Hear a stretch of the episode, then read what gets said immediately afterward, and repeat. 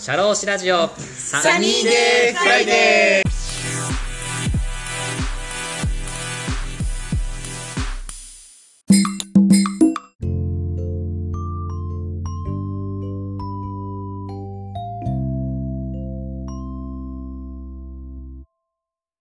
ちょっとあのいろいろと質問させていただいて、ちょっとまあどんどんまたいろいろ深掘りをしていきたいなと思うんですけれども、はい。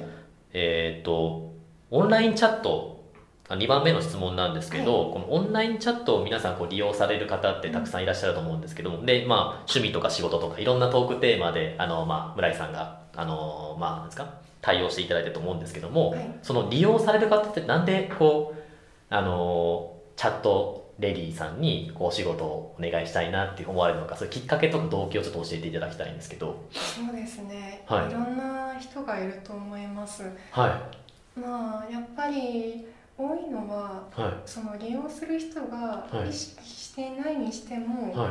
どこかしら人と話したいっていう、はい。まあ、寂しさとかそういう思いを抱えてる人が、はい。うん、なんとなく誰かと話したい話を聞いてもらいたいって思ってる人が、はい。まあ、さっきお話ししたみたいにそういう大型のサイトとかうんでふとチャットレディっていうはい。項目を見つけて、はい。まあ、それであお話できるんだと思って、うん、それで利用してみようって思う人が多いんじゃないですかね。ただあと面白いのは、はいはえー、と自分いがは来年の春に独立を考えてるからそのコネクションを作りたいと思って起業したいからコネクション作りにそのいろんな人と知り合いたいから、う。んチャットを始めたっていう人もいますし、うえ中にはえそれ起業したいからっていうことで、うん。やっぱその村井さんをまず検索して声かけてきた感じなんですか？えっ、といや多分それは私だけじゃなくていろんな女の子にも声が出てるとは思うんですけど、自分でこういうビジネスをやりたいから、あはい。まあつながりを増やしたいっていう思いがあるのかな。まあレアケースですけどね まあ多いのはやっぱり単身赴任をするようになって、はあ。家に帰って一人ではい。話す時間がなくなったから話したいって思ってる人とか、はあとは独身の方とかはあはあ。と職場で男性しかいないからあ女性と話したいとか、あはい。まあ、そういう動機が一番多いんじゃないかなとは思います。ああなるほど。うん。じゃあ結構いろいろ動機はいっぱいあるんですね結構話したいっていうのはね、ありますね。ああなるほど結構今までこう受けてきた中でこうチャチャットレディーとしてお仕事されてると思うんですけども、はい。こんな方がいてこんな風にして幸せになりましたみたいななんかエピソードとかあります？なんかよかったよみたいなってあります？うーん。一番印象的だったとかってあります？なんか。どうなんでしょう、はあの正直なところ、はい。毎回話す最後にいはい「楽しかったよありがとう」とかはあはあ「また来るね」と言われるのでどれがその人がその後幸せになったかっていうのは正直私には分からないところなんですよね、はいはい。でもまた来てくださるってことうんは、うん話すことが楽しいと思ってくださってるから、うんうんうん何かしら意味はあるんだとは思いますけどね。ああ。うん。そうですよね。うん。それは嬉しいことですよね。やっぱねお客さんからもまた村井さんと喋りたいっていうふうにね言っていただけるっていうそうのはね。ですね。うん。今思い出したのはメッセージで、ほえっ、と話し終わった後にそのお礼のメッセージをいただいたんですけど、まあ明日からお仕事、うはい。うん頑張れそうですってメールをいただいたこともありますし、おおー。ちょっとお仕事で行き詰まってたけども村井さんと話して元気になりましたみたいな。ああ中にはお仕事の相談をしてくださる方もいるので、うんうんうん。うんそういう方には、うん、よかったないい言葉をかけられたなとか思います。ああなるほど。一つ質問したいんですけど、はい。最後に「ありがとう」って言われるために村井さんこう心がけてることなんかありますか？こう30分60分1時間半とかこう決まってるじゃないですか時間、はい。最後に「ありがとうございます」って言われるためってはい。なんかこう工夫されてることってなんかあるんですか？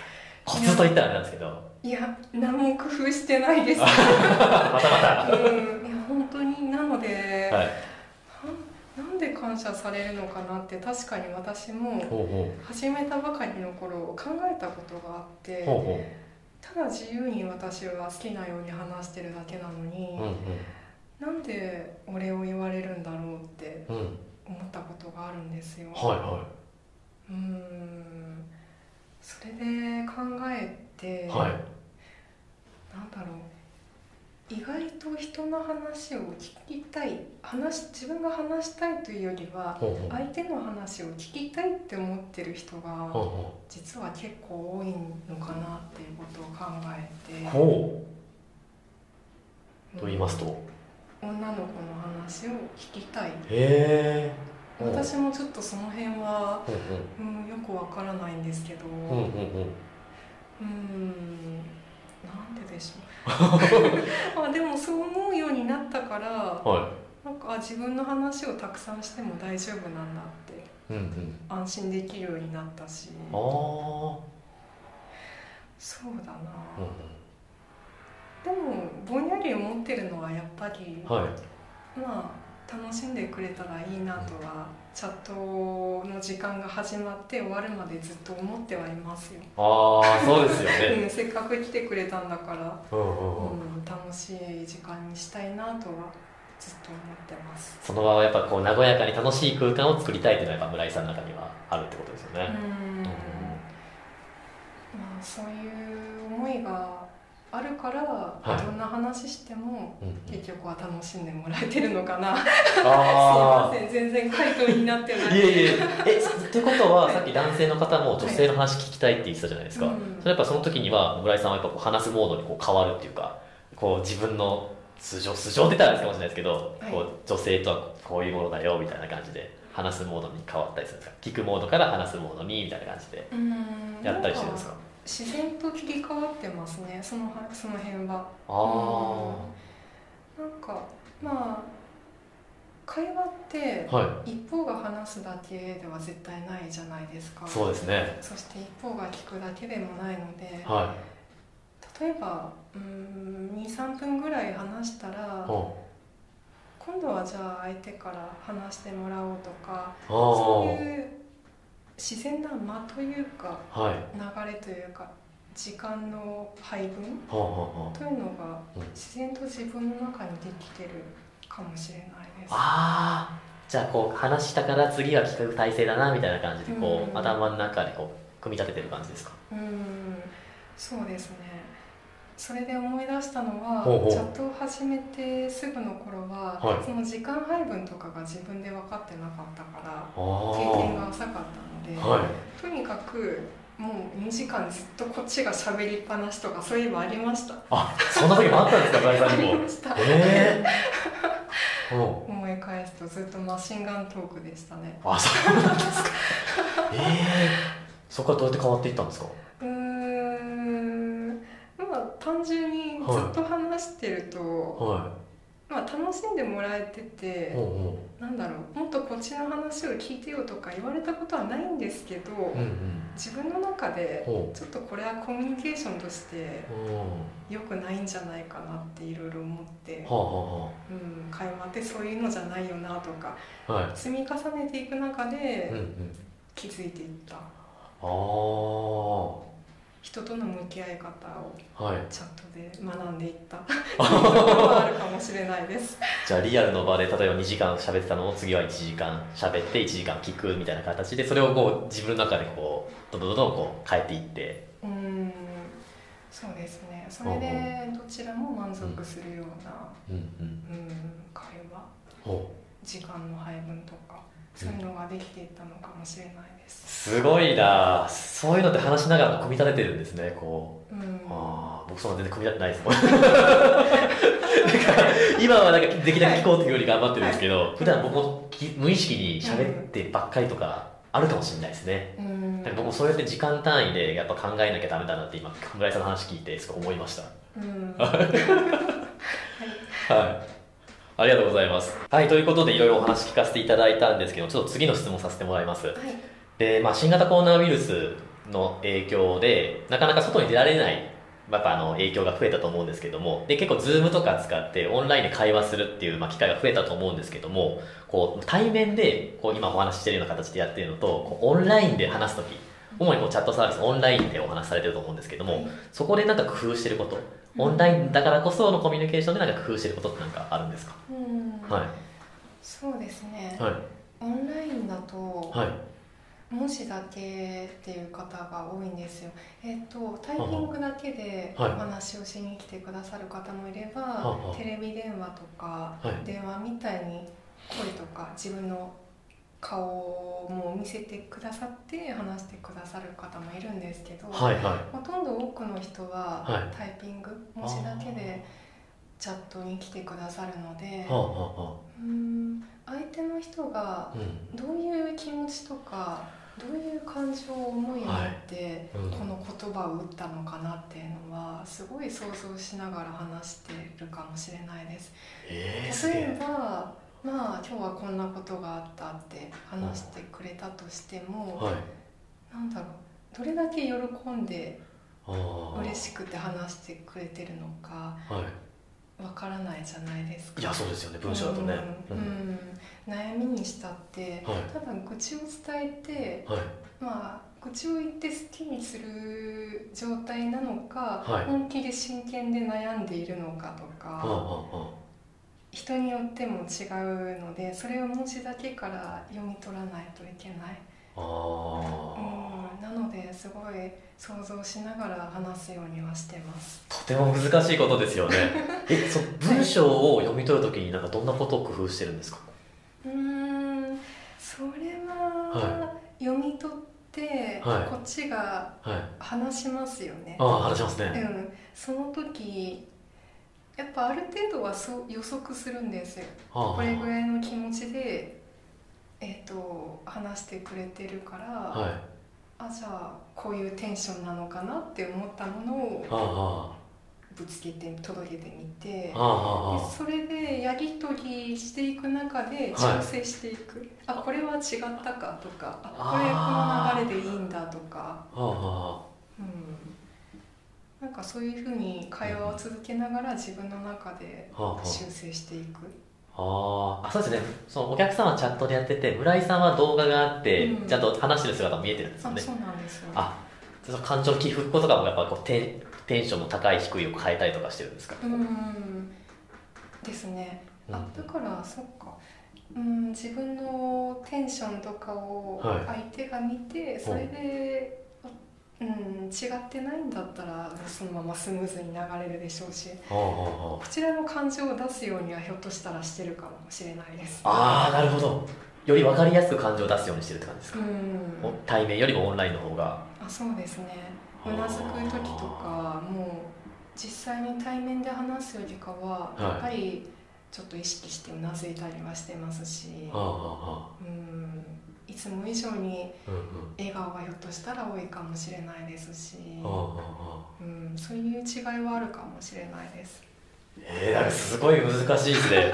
いやこう顔が見えない状態で文章で、う向こう送ってくるじゃないですか、うん。で最終的には「ありがとう」っていうふうに結果になるじゃないですか、はそこってすごい難しいことだと思うんですけどうん。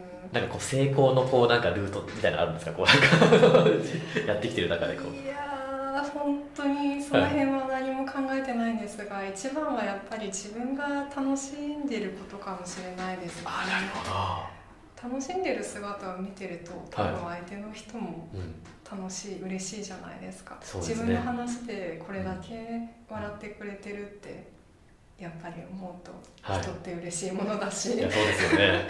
そういうところがひょっとしたらあるかもしれないです。ああそういうところやっぱ心がけてるんですね。うん。あわかりました。ありがとうございます。はい。でまあさコロナの、ね、影響があって多分このオンラインでのこういうチャットサービスっていうのは今後多分需要高まっていくと思うんですけども、今後について今後どんな風にこの御社の方でやっていくかっていうか、うん。こう事業の展開についてちょっと教えていただきたいんですけども。そうですね、はい。確かに、はい。コロナをきっかけとしてリモートワークが増えましたけど、はい。これは多分世の中が落ち着いたとしても、はあはそのリモートを推奨する企業っていうのは多いと思ってて、あはいはい。なのでこの需要は一時的なものでは多分ないと思うんですよね、はあはあはあ。確かに。はい。あなのでそうだな。うーん。選択肢の一一つとしてはい。捉えてもらえれば嬉しいなと思っていて、ほうほうーん私自身そのチャットを始めた頃というのは、はいはい。まあ寂しい気持ちが結構自分の中にあって、はいはい。誰かに話を聞いてもらいたいとか、うんうん。自分が誰かに気持ちを伝えたいから、はい。人と話す仕事がしたいって正直思ってたと思うんですよは最初は。あはあ。はい。まあ、それで自分自身カウンセリングも受けましたし、うんうんまあ、あと時にはちょっと宗教のお話とかも聞いたことがあるんですけど、はあはそれで満たされることはうん。自分の場合はなかったんですね。あはあはそのチャットで何の目的も意図もなくはい。友達のように話してくれる人との出会いっていうのがうん。自分にとってはすごく救われたものなので、なのでそうだなチャットというのも、その話したいと求めて話したいということを求めている人にとってのはい。選択肢の一つでああればいいあなと思ってて、はあはあはうん、あだからうん。やっぱりとにかく知ってもらいたいっていう気持ちが多いですね。あー、まあ友達に打ち明けるとか家族に打ち明けるっていろいろありますけど、その選択肢の一つとして、うん。チャットっていうサービスをっていうことですよね。はそうですね。あはそのこの間田村君とお話もしていて、はい。海外にいる駐在員の方たちとか、やっぱりなかなか日本には帰れないからあはい。その日本語で話す時間とかも欲しいってそういうことを思ってる人は確かに多分きっといっぱいいらっしゃるだろうなと思ったので、はい。そういう人たちにも紹介できたらいいなとは思ってます。結構それって需要ありますよね。うん。日本に帰れなくなってやっぱ日本語を喋りたいとか、うん。ね、やっぱ友友達もいないしっていう方でやっぱねここを満たされない方もいらっしゃると思うんですごい需要はありますよね、そうですね、うん。そういう何気ない時間が多分ストレスをちょっと軽くしたりもするでしょうし、そうですよね、うん。じゃあいろ知ってもらうように今こういろいろと事業をこうされてるってことですよね、そうですね。SNS とかも使っていろいろと、あはい、頑張ってます。そうですよ。ホームページもそうですし Facebook もそうですし Twitter もねうんあの人やられてるということで、はい、ね、いろいろな形で知ってもらうという形で今やられてることですことですよね、うん。はい。はい。あ、わかりました。ありがとうございます。はい。ちょっと次の質問なんですけども、先ほど最初の冒頭の方でごあのご説明させてもらったんですけど、ポッドキャストも始められているということで、はいあの子供大人ラジオのパーソナリティとしてはい活動されてるんですけども、このポッドキャストを始められたきっかけ、ちょっと教えていただきたいなと思うんですけども。はいはい。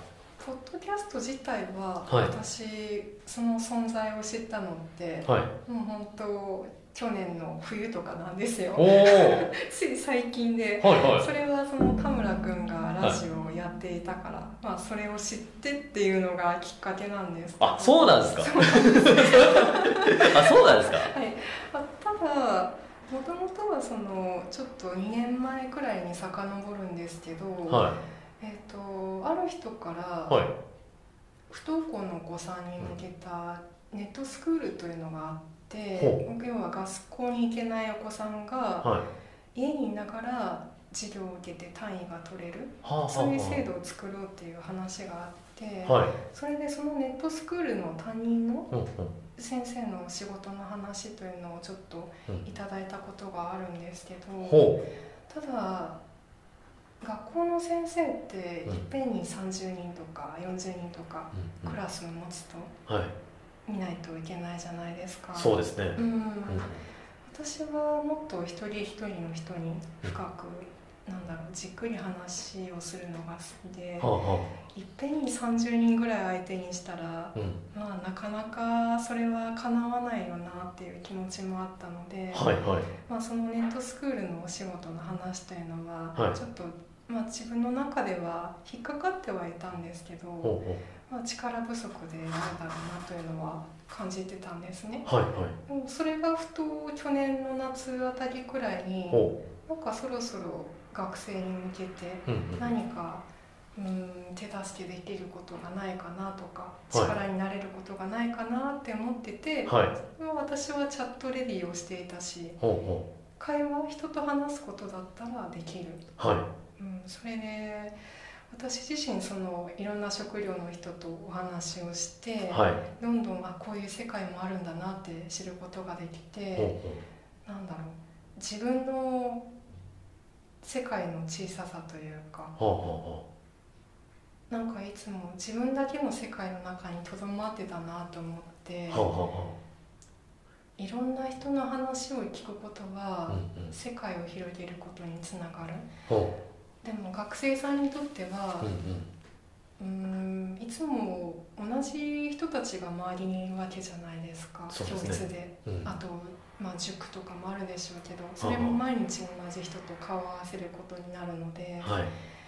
まあ、なので学生さんがもし、うん、いろんな働き方をしてる大人の人はいの話を聞く機会っていうのを気軽に持てるようになったら楽しいんじゃないかなって世界がもっと広がるんじゃないかなと思って。はい。それであじゃあ今まで自分がやってきたことと組み合わせてはあはあはちょっと届けてみたいなって思ってラジオを始めました。あそこでつながってるんですね、うん。ああそのやっぱりこの若い方っていうのに向けてやっぱりそのいろんな世界があるっていうのを知っていくっていうのをやっぱモットーにこうラジオも発信されてるという感じですか？うん、そうですね。ああなるほど。うん、今後の野望とかってどんな感じで考えてますか？このポッドキャストこの大人子供大人ラジオっていうのをどんな風にしていきたいとかってあるんですか？うーん。はい。やっぱりこれもさっきと同じですが、、はいろんな人に届けたい聞いてほしいっていう思いがあるので、はいうーんだろうなその学生さんってはいはい。いろんな悩みを抱えているじゃないですか、はいはい。それで悩みを解消するのってうん。簡単にいくこともあれば、うん。結構時間がかかることもあって、うん。それこそ何年単位でうん。こういう出来事がないととか、はい。こういう人と出会わないと、ん。なかなか自分って変えられないよなとかそういうのはつくづく思うので、はあはそのきっかけはいつになってもいいんですけど、あはあはい。その自分が変わるタイミングが来るまでの、うはい。ーん土台にあ土台としてラジオの役割があはい。果たせたらって思ってます。あそれまでのつなぎというか、あはいはい。うんまあこういう考え方もあるんだなとかうん。知っていくこと、一つ一つの積み重ねがはい。いよいよ自分が変わりたいと思った時多分勇気とか後押しにしてくれるだろうから、はい。まあ夢というか、はい。そういう気持ちで進んでいくことですかね。めっちゃ深いですね こう1話からこう見ていったらこう自分がこはい、う振り返ってみたらこう復活したとか成長したっていうのがその若い方もこう見届けられるようなラジオというか、うん。そうですね。なのでその私自身もはい。ラジオでどういう人をゲストに呼ぶかっていうのをすごい大事に考えててはい。それは例えば過去ちょっと生きづらさとかうんうん。うん。まあ自分の生き方働き方について悩んでいたけどはい。今は、うん、そういう気持ちとかを葛藤とかを乗り越えてすごくなんだろううん。子供の頃よりもうんうん。もっと楽しんで、おううん、生活を送っている人。そういう人をゲストに呼んで話を聞こうとはいつも思ってます。ああ確かにそうですね。今まで僕もあのポッドキャスト聞かせてもらってるんですけど、はい。い、ろんなゲストの方例えばこう都会生活が嫌で田舎に戻ったって方とかってい。ろんな聞かせてもらってるんですけど、うん。確かにそういうねいいろんな価値観を持った方をねやっぱ若い方に聞かせるとやっぱその若い方もあこんな生き方もあるんだねっていうことでうん。前向きになったりしますもんね、うんそうですね。うんそうですね。あの学校でうん。確かたまにその特別授業みたいな形で、はいはい。まあ、こういう職業をしてる人とかをゲストに呼んで登壇してもらうとかってあったじゃないですか。ありましたね。はうん。それのい、うん。ちょっとそれに似てるかもしれませんね。うん、おお、まあそれプラスうんうん。仕事のことだけじゃなくてうん人生全般のこと。うん。もうちょっとそれより深く入り込んだもの、うんうん、そういう授業ではできないこと。ああ授業の場では話せないことはい。とかをラジオだったらもっと自由に話せてもらえるだろうし、おおそういう思いは正直ちょっとあります。ああなるほど次の質問にちょっと被るかもしれないんですけど、そういうやっぱ特別授業とはこう別な形でこのポッドキャストは意味してるって話があると思うんですけど、はい。ポッドキャストを配信する上でなんか工夫してることってなんかあるんですか、そういうのってあるんですか？うんあそうですね、はその私ははい。人と話す時、多分普段意識してないうちに相手の人を信じる気持ちがあると思うんですけど、チャットの場合はう、うん。それこそお客さんが話してくれたこと、はい。それはあの話したように文字だけでうん相手の人は会話するっていうことが多いんですけど、うんはい、その話してくれたことってうん、正直なところ本当かどうかってわからないわけじゃないですか。はあはひょっとしたら、うん。まあ、嘘を喋ってるかもしれないんですけど、あはい、でも私はうん。そのもしかしたら嘘ついてるかもなとかっていう思いを持ちながらい決して話したくはないんですよ。一ミリでもやっぱりはい。疑いたくない。おー そういう思いがあるのでチャットの場合ははい。相手が話してくれたことをはい。無条件に信じてる、あそうなんだってえーとかそういうものなんだって本当に信頼してはあ。話を聞いてますね。すごいな。ポッドキャストの場合は、はまあまた信頼は信頼なんですけど、はい。そのチャットの時とはちょっと違ってほこの質問をしたらう相手の人はきっといい言葉を、うん、話してくれるだろう届けてくれるだろう発信してくれるだろうはい。っていう信じる気持ちがあるかもしれないです、ああ、うん、ちょっと難しい質問だけど、はい。きっと何かうーんうん。前向きな響くような言葉をはい。かけてくれるだろうとか、あああうん、多分この人は私が言ってる意図を汲み取ってうん。それで返してくれるだろうとか、あああそういう信頼はいつも持ってます。ああなんか会話するときに信頼って大事なんだなって僕今聞いてすごい思いました。うん。どうしても僕もこう話してる時になんかこう変に勘ぐっちゃったりとかはいしてしまう癖があるので、うん。あなんか純粋に多分伝わってるんだろうなとか、うん。何もちゃんと僕のことを逆に信頼して話してくれてんだなとか、うん。なんかそうやってなんか自分もあー信頼しなきゃダメだなっていうのはすごい今聞いて村井さんの話聞いて思いましたすごい、うん。はい、それ大事だなと思いました。そうですね、はい。結構これは私自身の癖だったり反省するところなんですけどはい。私もそのなんだろうこの人ってこういう人だろうって思い込みっはい。ていうのが正直結構ある方なんですよ。それでもだんだん薄れてはきたんですけど、はい、やっぱりまだある自分の中で当てはめながらうん。話をしてしまうっていうところがあるのではい。その癖を一つ一つ払わせてもらってるかもしれないですラジオとしたら、あうん、う。んこう思ってたけどあ違うんだっていう。違うんだっていう。その気づきの積み重ねが自分を成長させてくれると思ってるから。ああそういうポッドキャストはそういう意味でもやっぱりこう果たし役目を果たしてるというか。うん自分にとってはそうですね。成長の場でもあります。なるほど。はい。あありがとうございますこういろいろお話を聞かせていただいたんですけれども、はい最後にあの御社の PR や宣伝、うん。あと今後の野望だったりとか夢とかまたいろいろ教えていただきたいんですけども。はい。はい。そうですね。うん。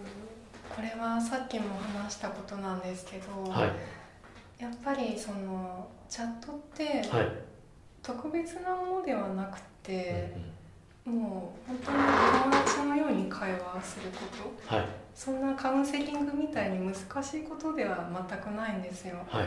ただそのやっぱりライフステージが変わっていく中で、はい。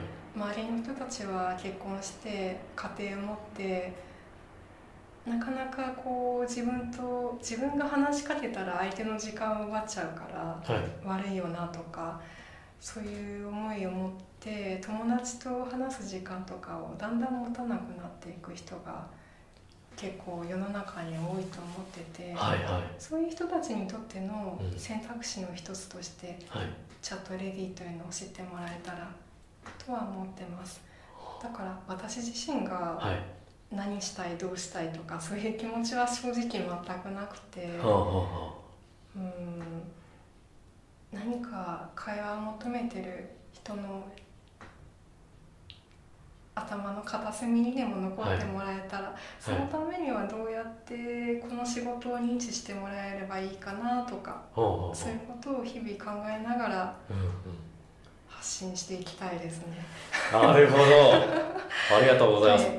あの村井美奈さんにこうご連絡させていただきたいときはどんな感じでリスナーさんは連絡したらいいですか？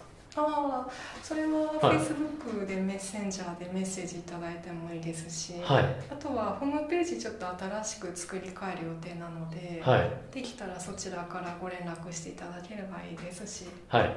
もうどんな手段でも構いません。あわかりました、はい。ありがとうございます。今日はいろいろとお話聞かせていただきましてありがとうございました、はい。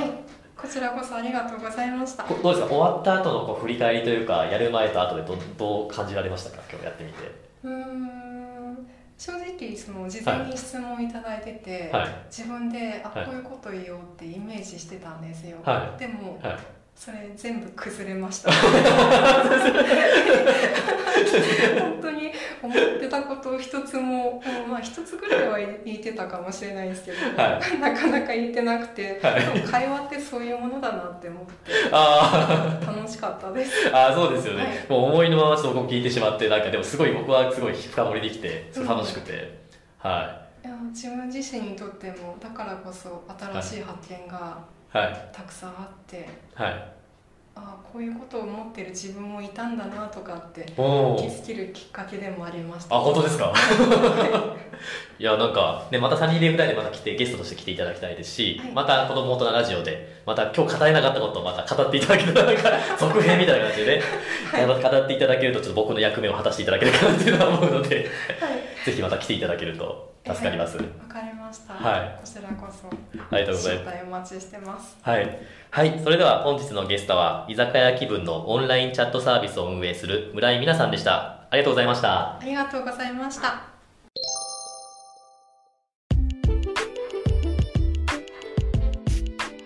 シャローシラジオサニーデイフライデー DJ の田村陽太でした。それでは次回もリスナーの皆様のお耳にかかれることを楽しみにしております。今日も気をつけて、いってらっしゃい。